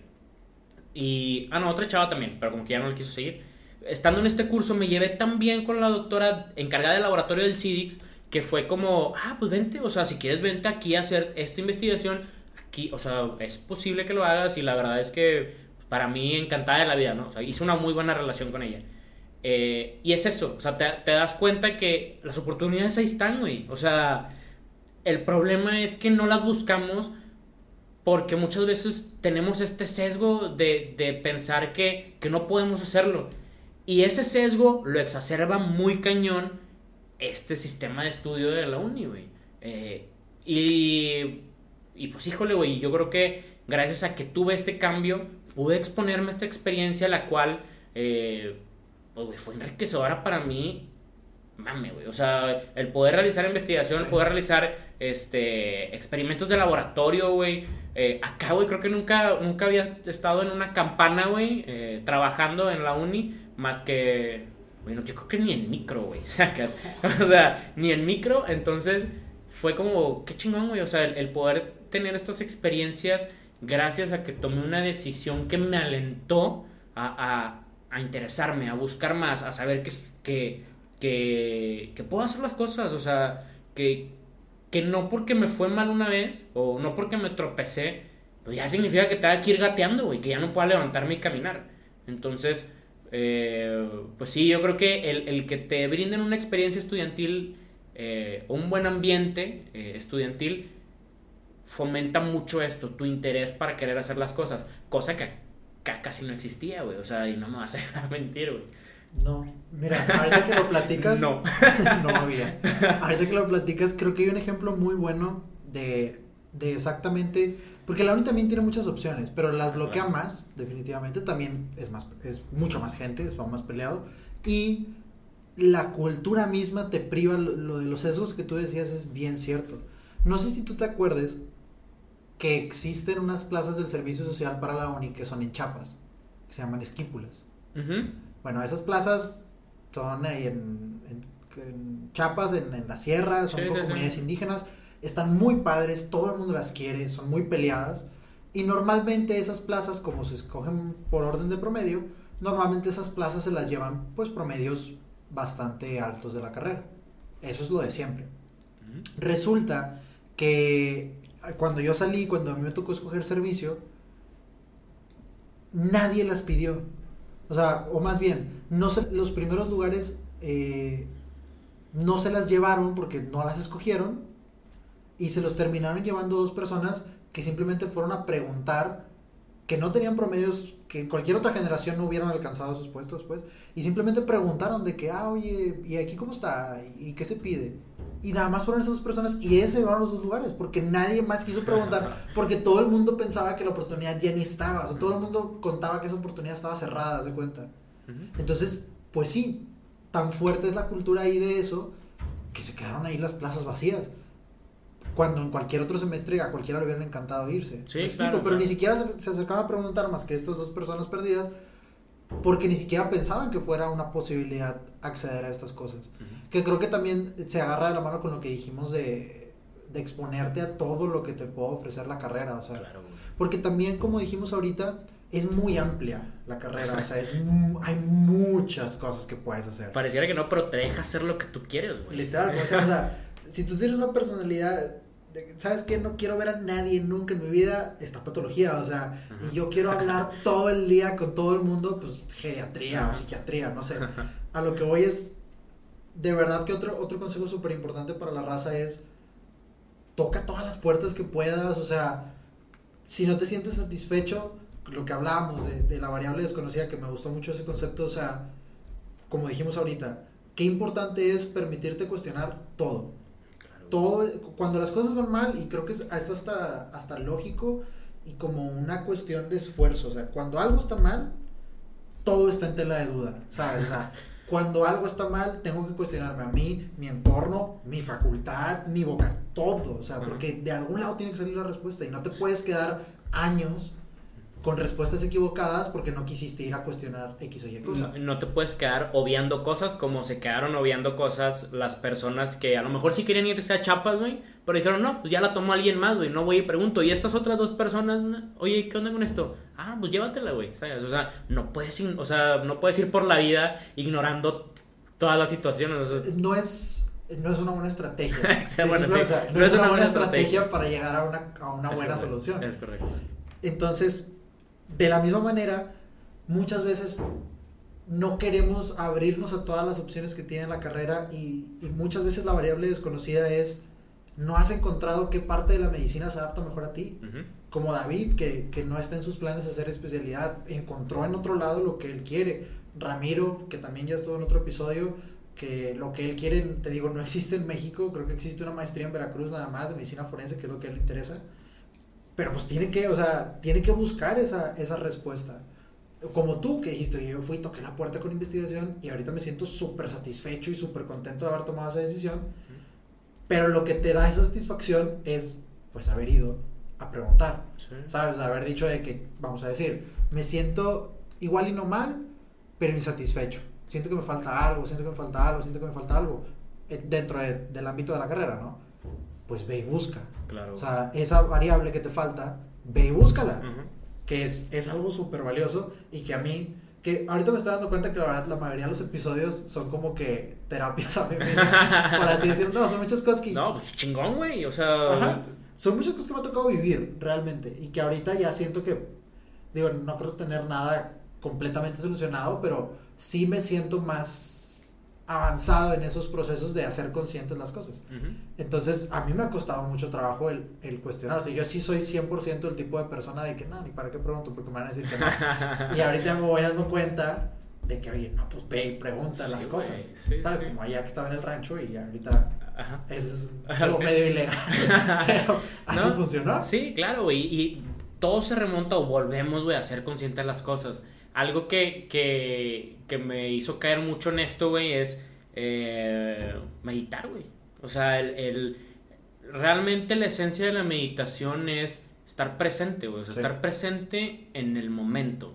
En el momento de ahora, güey. O sea, y, y, te das cuenta y es muy sencillo, eh, pues sí, caer en eso porque al meditar tú lo que estás haciendo es respirar, güey. O sea, tomando este reflejo tan primitivo, güey, como lo es respirar, güey, que es algo que, como sabemos, pues lo puede hacer consciente y es inconsciente también. El, hacerlo consciente, o sea, el hacer consciente que estás respirando para seguir vivo, es como te, te enraiza en, ese, en el estar ahorita, güey. Y, y, yo creo que el, el, el enraizarte en estar ahorita te hace decir, chingado, güey, ¿dónde estoy, güey? Y querer hacer conscientes las cosas, güey, en el entorno en el que estás, la situación en la que estás, con quién estás, güey. Entonces, eh, entre más adquieras esta información, entre más hagas consciente la información que estás, que te está rodeando, la vas a poder medir, vas a poder sacar conclusiones y vas a poder trabajar en ella. Entonces,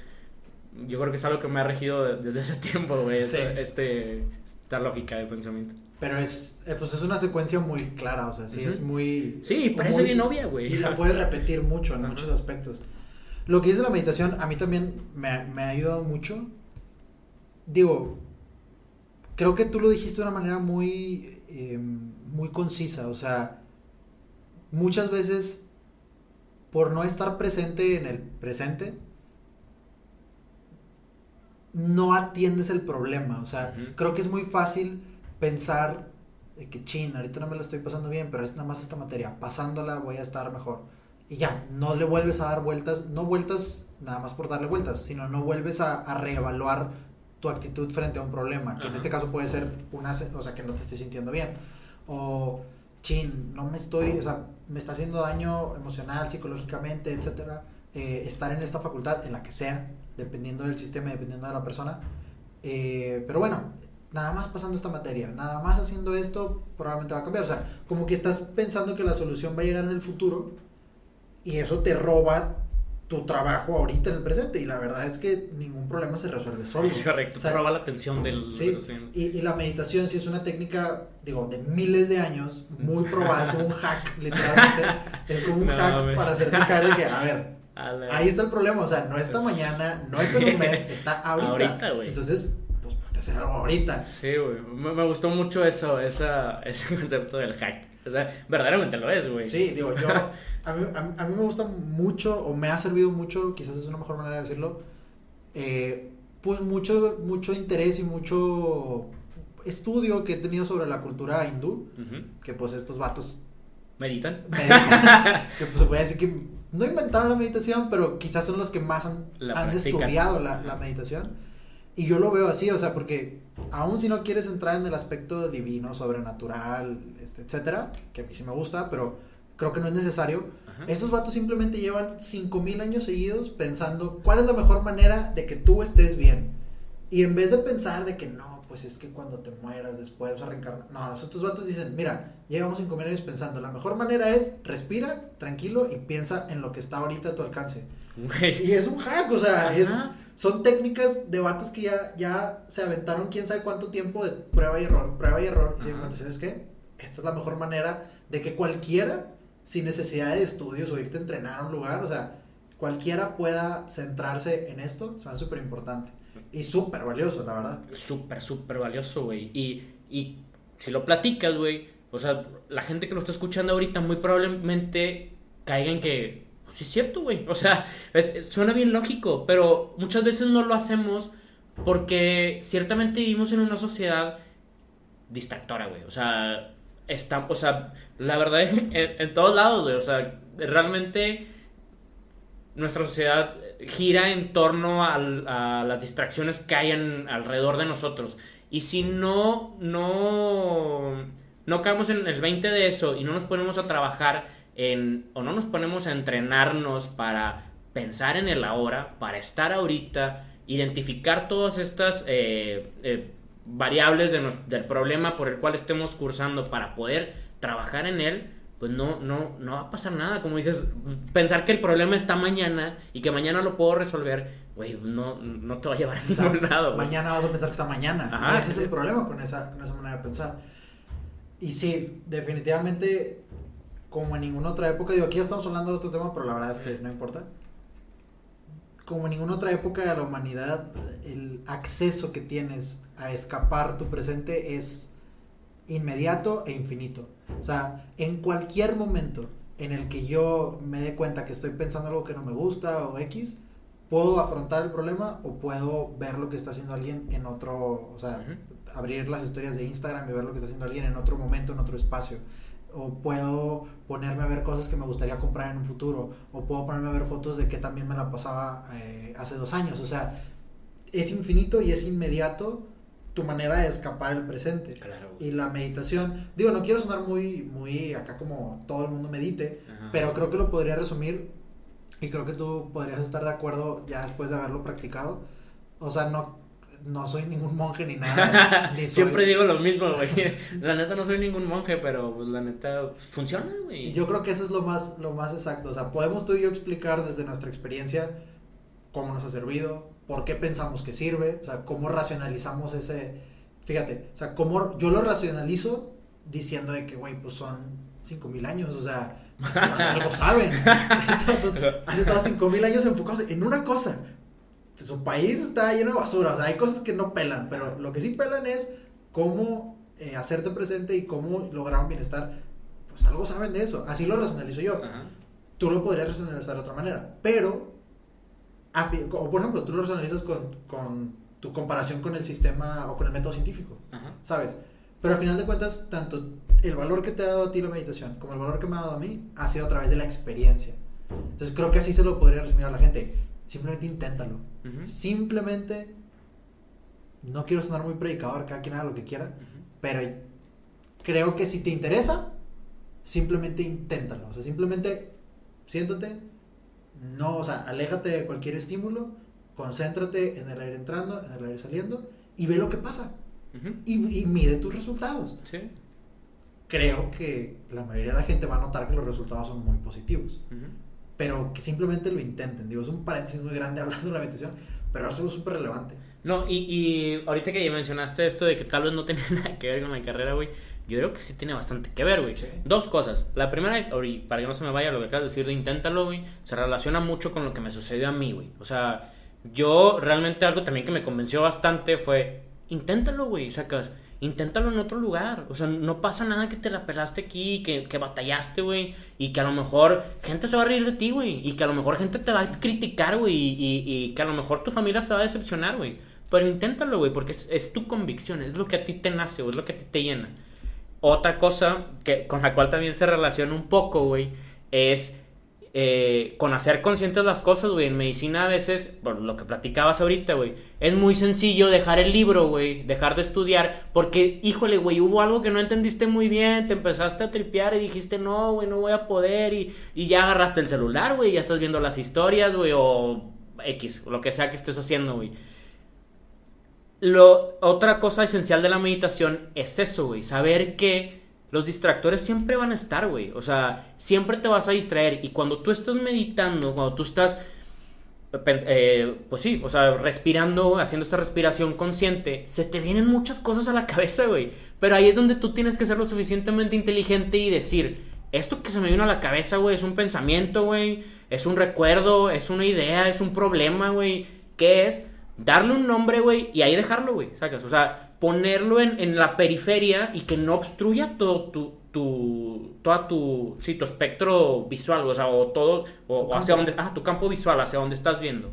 Entonces, eh, yo creo que el, el practicar la meditación y hacer consciente de esto, güey, que los distractores siempre van a estar, simplemente tienes que tomarlo y, y darle un nombre y ponerlo en algún, o sea, ponerlo en, en- en la mira, sin embargo, que no bloquee todo lo que estás viendo, es esencial también en la medicina, para decir, oye, ¿sabes qué?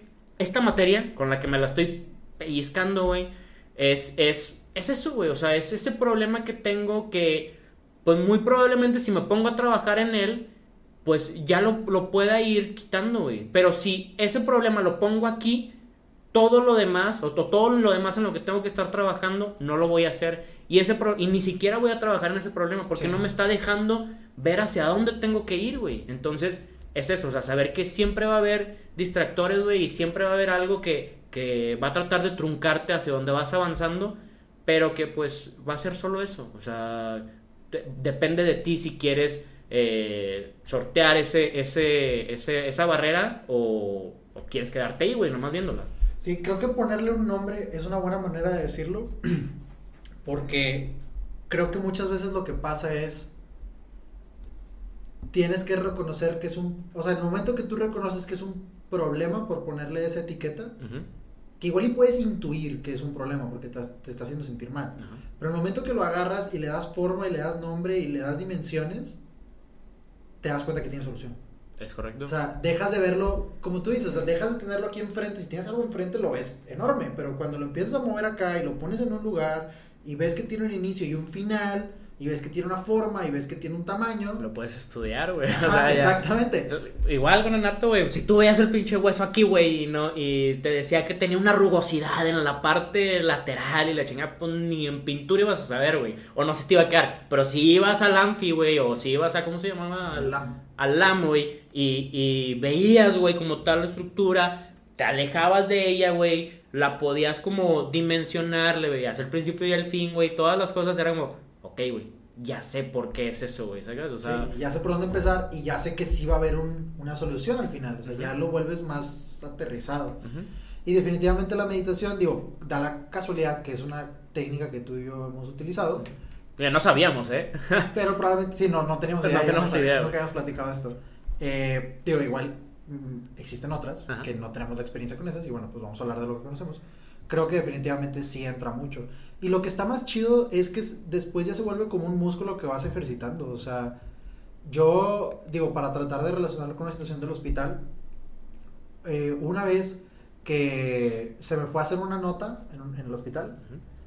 y no urgía, no pasaba nada si la nota estaba o no, la paciente no se iba a ir, o sea, no, no- digo, entiendo que hay notas de que, oye, no manches, la paciente se hubiera ido hace dos horas si hubieras acabado tu nota a tiempo, y ahí sí está gacho. Pero hay veces que la nota simplemente tiene que estar en el, en el expediente y tiene que estar, pero no hay ninguna diferencia si está ahorita, está en media hora o está en dos. Entonces, no se anexó a la hora que una residente quería que se anexara y va y me dice, que ven para acá, y me empieza a gritar y bla, bla, bla. Y me empieza a hablar como de muchas cosas muy como personales y yo pensando de que, a ver, o sea, tú y yo no somos amigos. Si quieres que haga la nota, dime que haga la nota, pero no me hables de mí ni de lo que tú piensas de mí porque no me importa. O sea, ni a ti creo que te importe mucho Sí. yo. O sea, no sé cómo se confunden las cosas tanto cuando empiezas a meterte con la persona de alguien cuando estás hablando del trabajo, pero bueno. El caso es que yo estoy seguro que en otro momento de mi vida hubiera reaccionado mucho más, eh, con mucha mayor confrontación. Y no le dije nada, le dije que X, nada más dije que sí está bien, ahorita te hago la nota. Me fui. Obviamente me cayó gordo, pero me sirvió mucho como racionalizarlo en las palabras de, ¿en verdad yo quiero reaccionar? ¿O siento que debo reaccionar porque hirió mi ego? ¿O porque me vio no sé qué persona que me estaban regañando? ¿O porque me parece que a mí no, nadie me debería hablar así? O sea, como que otras ideas que, que están flotando ahí que se te pueden poner como tú dices enfrente y puedes confundirlo y gritarle a la otra persona de vuelta. Que es un ejemplo muy específico. Ujú. Pero, digo, es un ejemplo que yo he vivido. Y el hecho de decir de que, ¿sabes qué? Esta es una idea de que nadie me debe hablar así, pues sí, pero tampoco me importas tú. O sea, Sí, eh, sí. tú y tu opinión, hablando de este residente, tú, tu opinión, tus palabras, etcétera, a mí no me importa. Entonces, ¿por qué me voy a casar con esta idea de que si, si grito, si me gritan, grito? Y lo vas, o sea, como un músculo después de tiempo de, de hacer este tipo de técnicas, tú mismo se te hace más fácil el decir de que no voy a reaccionar. Porque en realidad yo no quería reaccionar. Si hubiera reaccionado hubiera sido mi ego, hubiera sido mi como reacción innata. Ujú. Pero en el fondo, si yo me lo cuestiono, las palabras de esta, de esta mona no me Me interesan. y me viene que Ajá, o sea, sí, o sea, no me interesan en lo más mínimo. Entonces creo que eso está chido también darte cuenta después de tiempo de, de acercarte a estas técnicas, como si hay un avance, o sea, si hay un, pues como un músculo, o sea, ya después es más fuerte.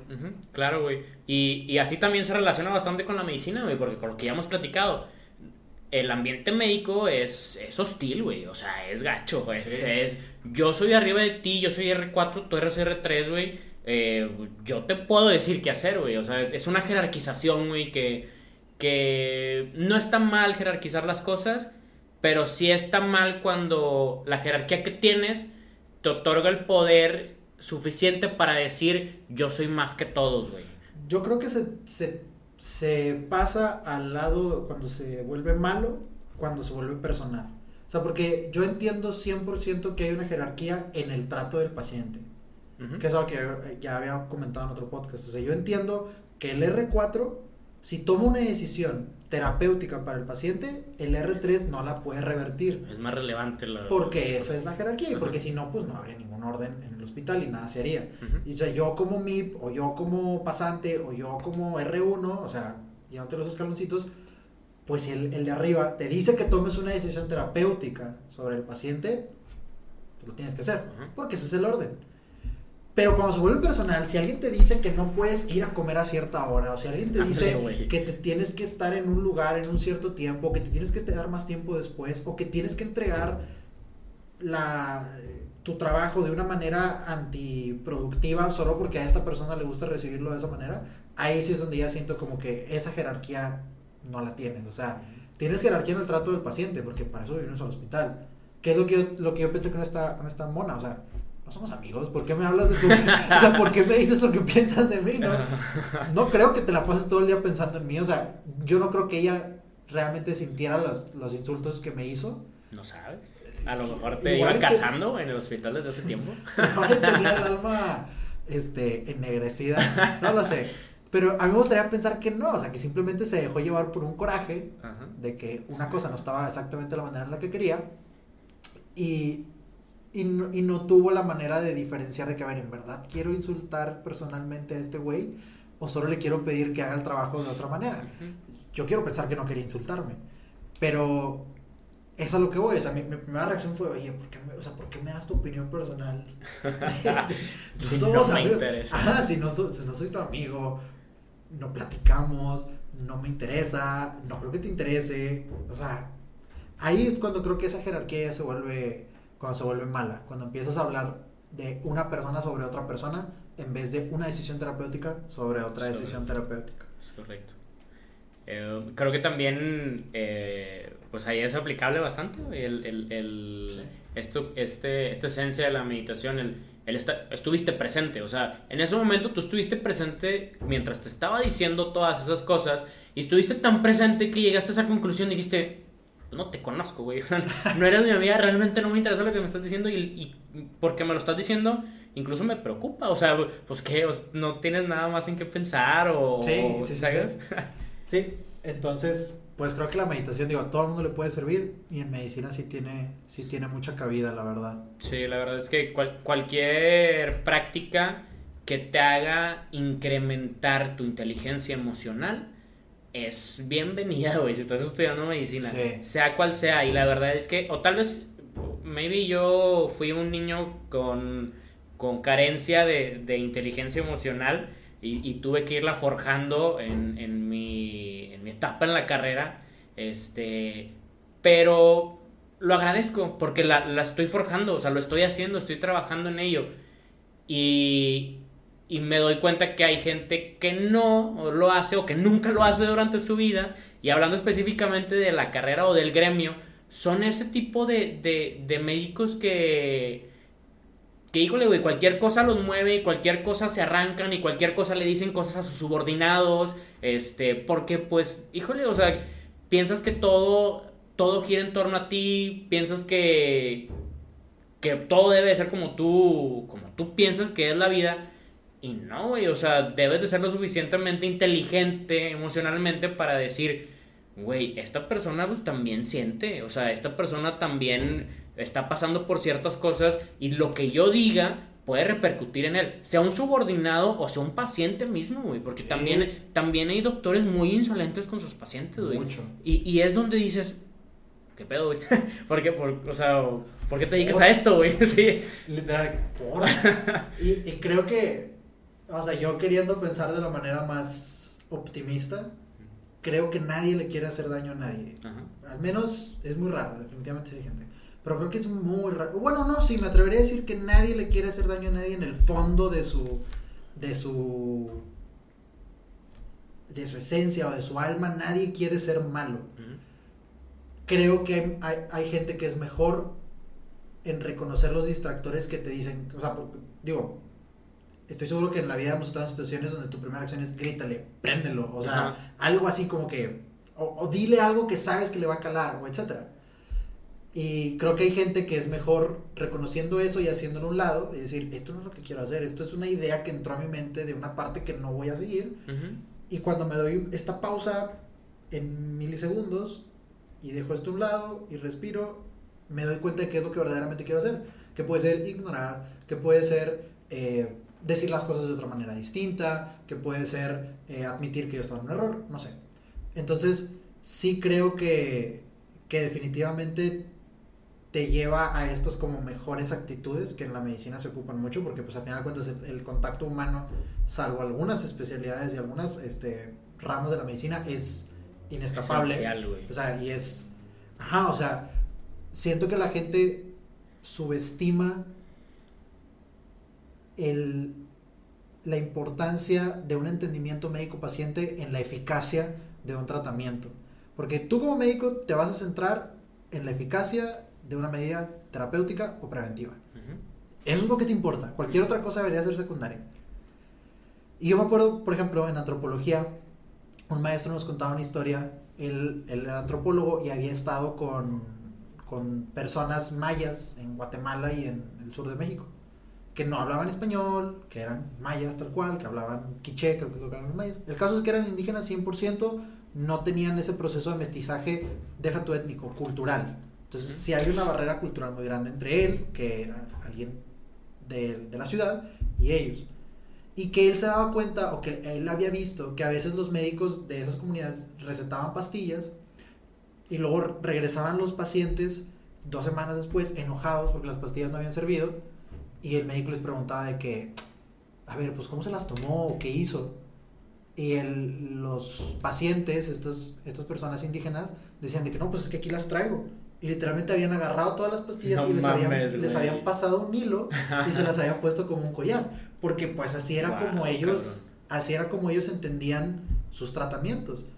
Entonces a mí se me, me- se me, me hizo mucho ruido esa historia porque dije de que es que si no, o me caí en cuenta, si no existe una brecha entre en la que nos entendamos médico-paciente, yo te puedo estar dando el mejor tratamiento del mundo y tú como paciente puedes estar echándole todas las ganas, porque claramente le echaron ganas a hacer un collar de pastillas, sí se tomó tiempo y lo que tú quieras. Claro, güey. O sea, yo te estoy dando el mejor tratamiento según la evidencia. Tú estás poniendo toda tu, tu disposición como paciente y no se dio. Porque no hay un entendimiento real. No hay un canal de comunicación, güey. Ajá, o sea, y- sí, tal cual. Más allá del español que podamos los dos hablar, sino no hay una verdadera empatía, puede ser la palabra. Ajá. Entonces siento que, pues sí, todo este tipo de cosas que te ayuden a entablar mejor una relación, a evitar tú poner tus propios obstáculos en una, en una, en una interacción, como puede ser el enojo, como puede ser la desesperación, como puede ser la frustración, la indiferencia. Todas esas cosas que te ayuden a, a escapar de estos peligros te van a hacer invariablemente un mejor médico. No en el sentido de que, ay, es mejor médico porque trata mejor a sus pacientes, porque les habla de usted o los, o los saluda en la mañana. No. Mejoren tus resultados Mejora terapéuticos, estoy hay- seguro. hay- Ajá, hay estudios científicos, güey, que hablan de que, que el paciente, bueno, esto está hablando obviamente en, una, en, una, en un procedimiento quirúrgico. Paciente que va a estar sometido a un procedimiento quirúrgico, el cual eh, sabe que va a salir de él, que, que se va a recuperar, que va a estar bien, o, o- o lo tiene, pues sí, o sea, cree en eso, ajá, cree en eso, tiene mejor, eh, ¿cómo se dice? Mejor eh, eficacia en el, en el tratamiento, güey. Y ahora, ¿qué va a hacer que el paciente verdaderamente crea que va a salir de ese procedimiento quirúrgico? Que el médico sea lo suficientemente bueno para expresarle el, eh, el tratamiento que va a tener. O sea, verdaderamente qué es lo que, qué es lo que va a hacer con el paciente. Y sobre todo darle la seguridad de que sabe hacerlo. O sea, que sabe, que sabe ese procedimiento, que, que además él es empático con el paciente. O sea, entiende por lo que está pasando. Eh, y yo creo que eso es lo que, de lo cual nos, nos deberíamos de encargar nosotros como médicos para tener una mejor eficacia en los tratamientos que, que- que hacemos hacia nuestros pacientes. Y, y lo comparo con lo que acabas de comentar, güey, porque este doctor, pues verdaderamente tenía una, te- o sea, tenía un bloqueo en el canal de comunicación como lo es el idioma, güey, ¿sabes? Sí. O sea, y, y muchas veces pareciera, güey, que hay médicos que a pesar de que no tienen ese bloqueo, güey, en, en- en el canal de comunicación eh, en cuanto al idioma, ellos mismos se lo crean con sus ideologías y con sus pensamientos y con su egocentrismo de Sí. decir, el paciente no tiene que saber, o con su, su digámoslo así, metodología de relación médico, bueno, no metodología, su, su, ¿cómo puedo decirlo? Eh, pues sí, o sea, este, este método paternalista, güey, de llevar su relación Sí. médico-paciente, güey, paternalista al extremo, güey, o sea, decir, no, yo soy el que dice, o yo soy el que, el que va a montar tu tratamiento porque pues, yo soy el que sabe, güey, y no verdaderamente entablar como esta, esta relación médico-paciente para llegar a, a- tener mejores resultados en, en la aplicación de algún- alguna terapéutica, güey. Sí, yo, o sea, yo lo veo, por ejemplo, y es algo que personalmente siempre me ha causado mucho problema, pero digo, por estar los dos en medicina, por estudiarlo, estoy seguro que seguimos cuentas de medicina en Facebook, o que vemos tweets, o que nos comparte algún amigo, algo así. Y un tema muy recurrente en estos chistes, que digo, no, no quiero decir que nadie haga bromas, solo quiero decir que creo que estas bromas o estos memes son una muestra de una cultura que está atrás. Eh, que son como que burlándose de los pacientes por no saber algún término médico o burlándose de los pacientes por, por ignorantes de algo médico. Y se me hace uno súper desubicado, porque, ok, tú te crees el más este, chingón porque tu paciente que es albañil no sabe este, cómo funciona la insulina y cree que se va a quedar ciego porque lo escuchó de algún lado. Tú te burlas de eso, ok, y tú sabes poner una casa, güey. O sea, tú sabes cómo tirar, tirar una placa. No mames, o sea, ¿y qué, ¿y qué labor es más valiosa? A, ti te pagan más, tiene mayor precio, pero ¿qué vale más? ¿Dónde vives? Una casa, güey. O sea, se me hace que está muy desubicada esta soberbia del médico. Soberbia es la palabra. Ajá, se me hace muy desubicada, o sea, muy fuera de la realidad, pues. Y esa yo creo que es el principal eh, obstáculo. Y yo lo he vivido, o sea, a mí me ha tocado atender pacientes que llegan eh, vamos a decir, por poner un ejemplo muy común, con complicaciones de, diabetes, heridas este, en los pies que llevan mucho tiempo y se ulceran y se absedan y mucho problema pues. Y sale, o sea, llegan con enfermera, les toma la, eh, la glucometría, salen descontrolados. Y tú les preguntas, ¿te tomas tu medicamento? Ah, ¿Sabes que eres diabético? Sí, ya me habían dicho antes. ¿Y te dieron medicamento? No, pues que sí formina con glibenclamida. ¿Y te lo tomas? No. Y entonces ahí siento que mucha gente podría decir de que, ah, maldito ignorante, eres un tonto, ¿por qué no te lo tomas? Y la verdad es que lo que yo pienso, sin echarle tierra a nadie, pero lo que yo pienso más bien es, alguien no le explicó a esta persona lo suficientemente bien y sobre todo en sus términos como para que él entendiera por qué esa medida le iba a ayudar. Claro, güey, porque si tú le dices a un paciente, güey, que es diabético eh, cuando le estás, eh, cuando está debutando, güey, este, le dices las complicaciones y lo haces caer en cuenta de la fisiopatología de su, de su enfermedad, güey. Obviamente no le vas a explicar, güey, todo, o sea, todo lo que hay detrás, sino pues darle ese acercamiento para que él vea cómo, o a muy grandes rasgos y en palabras muy coloquiales, güey, ¿cómo le va a llegar a, suceder estas complicaciones, güey? Porque van a suceder. ¿sabes? Y, por qué el medicamento le va a ayudar. Estoy, yo estoy muy, yo creo mucho que si tú entiendes por qué estás haciendo algo, es más probable que lo hagas. Hacerlo consciente. Si exactamente. si al paciente simplemente le das las pastillas y le dices que se las tome, ¿por qué? Porque sí, a la primera, a un día que no se sienta bien con el medicamento, lo va a soltar y lo va a aventar. Y ya no se lo va a querer tomar nunca, güey. Es eso, después creas esa repulsión de los pacientes, güey, hacia los tratamientos. Que híjole, güey, es algo también con lo que batallamos todos los días, güey. y, que nosotros mismos propiciamos, güey. Y le quieres, y ahí es donde yo no comparto. La, mayoría de los médicos me, daría, me daría la impresión que le quieren echar la culpa a los pacientes de eso. Y yo creo que, o sea, que si esa relación falla, es de los dos. Claro que he conocido pacientes que por más que les digas, ya traen otro trip que probablemente entraría en psicología de la salud y no medicina. Claro que existen, pero creo que la, la gran mayoría son víctimas de una explicación a medias o de una explicación más soberbia. Gilibaldo, el doctor Gilibaldo, me dijo lo que él hacía y se me hizo bastante como una buena técnica. Me dijo, yo les pregunto de qué trabajan y busco darles un ejemplo. Una analogía, ajá, una analogía con su trabajo. Güey, es wow, güey, ¿sacas? O sea, ¿qué metodología tan chingona sigue, güey? Porque es la manera en la que se de decir, ah, claro.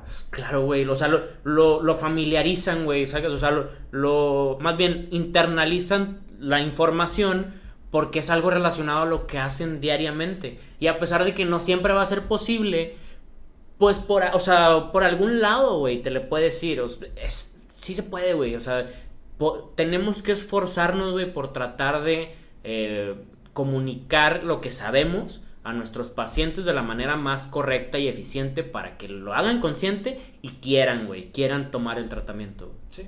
Porque que se quiera sentir bien, se quiera sentir bien. Claro, güey, si no, no estarían ahí contigo, güey. Entonces, creo que simplemente es la manera de que, pues sí, de encontrar cómo, cómo sí se va a llevar a cabo el medicamento. Eso hace muy importante. Pues viejo, la verdad es que estuvo muy chida la conversación.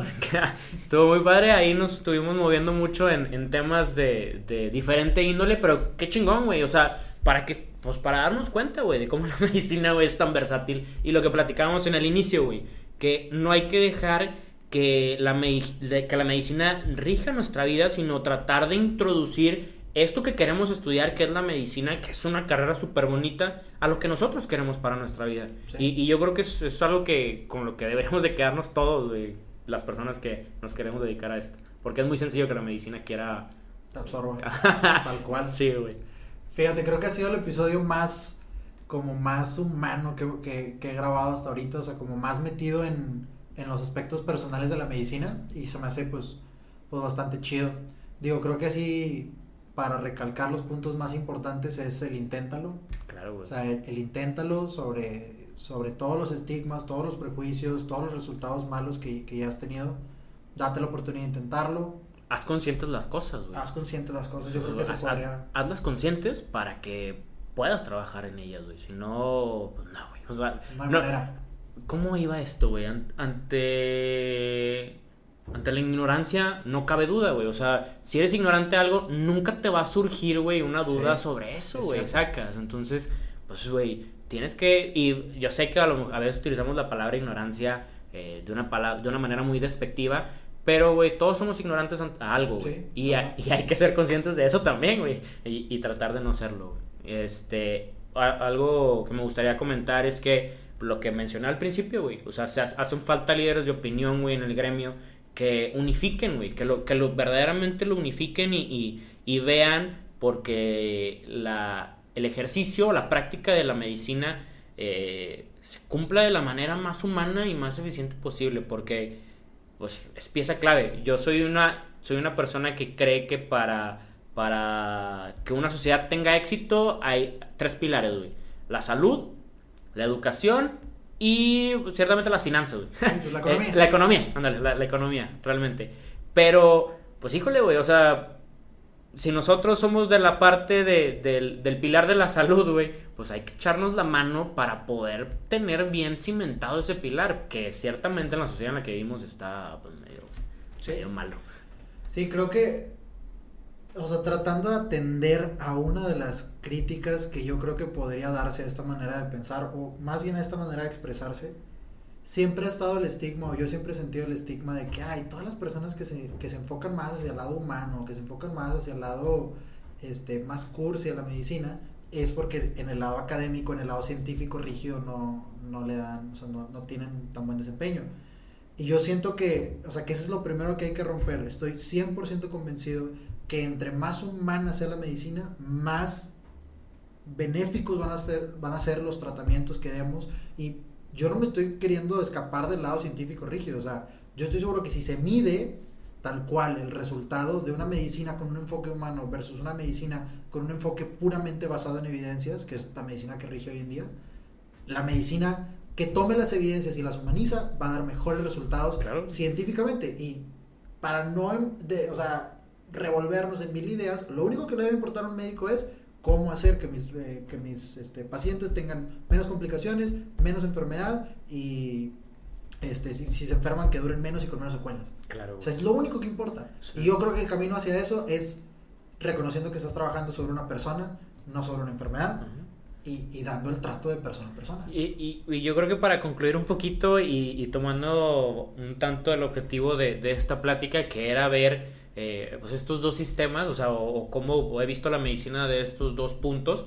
eh, esto que platicas, o sea, el, el llevar la medicina de un lado humano y de un lado puramente científico, no tiene que ser una elección, güey. O sea, no, no tiene que ser, o por ejemplo, no tiene, yo no, no nada más tuve que o aprender la medicina por bloques o aprenderla por sistemas, güey. Conjuntando las cosas, trabajando en sinergia, creo que las eh, puedes tener mejores resultados. Entonces, humanizando, güey, todas esas evidencias científicas que ahorita están así, y, eh, ¿cómo puedo decirlo? En, en mucha abundancia, güey, este, por la tecnología o por los avances tecnológicos que hemos tenido creo que es la verdad, es el verdadero camino, güey, para, para tener eh, una medicina de calidad, güey. O, Que es o- lo que queremos. Es correcto. Pues muchas gracias por haber venido, hermano. La Muchas gracias a ti por invitarme, chida la güey. conversación. A ver si después le damos una, una segunda parte. Claro, claro, con mucho gusto. Y bueno, pues ya saben, raza, si alguien tiene algún comentario para mí, para Diego Padrón, este, pues ya te encasqueté yo. Si, si te quieren preguntar algo, yo te voy a ahí la pregunta. Sí, claro. Me encantan bueno. nuestras preguntas. Espero que, que les haya gustado, espero que alguien, que alguien le haya servido. Y bueno, nos vemos en el siguiente episodio de raza. Hasta luego. Nos vemos.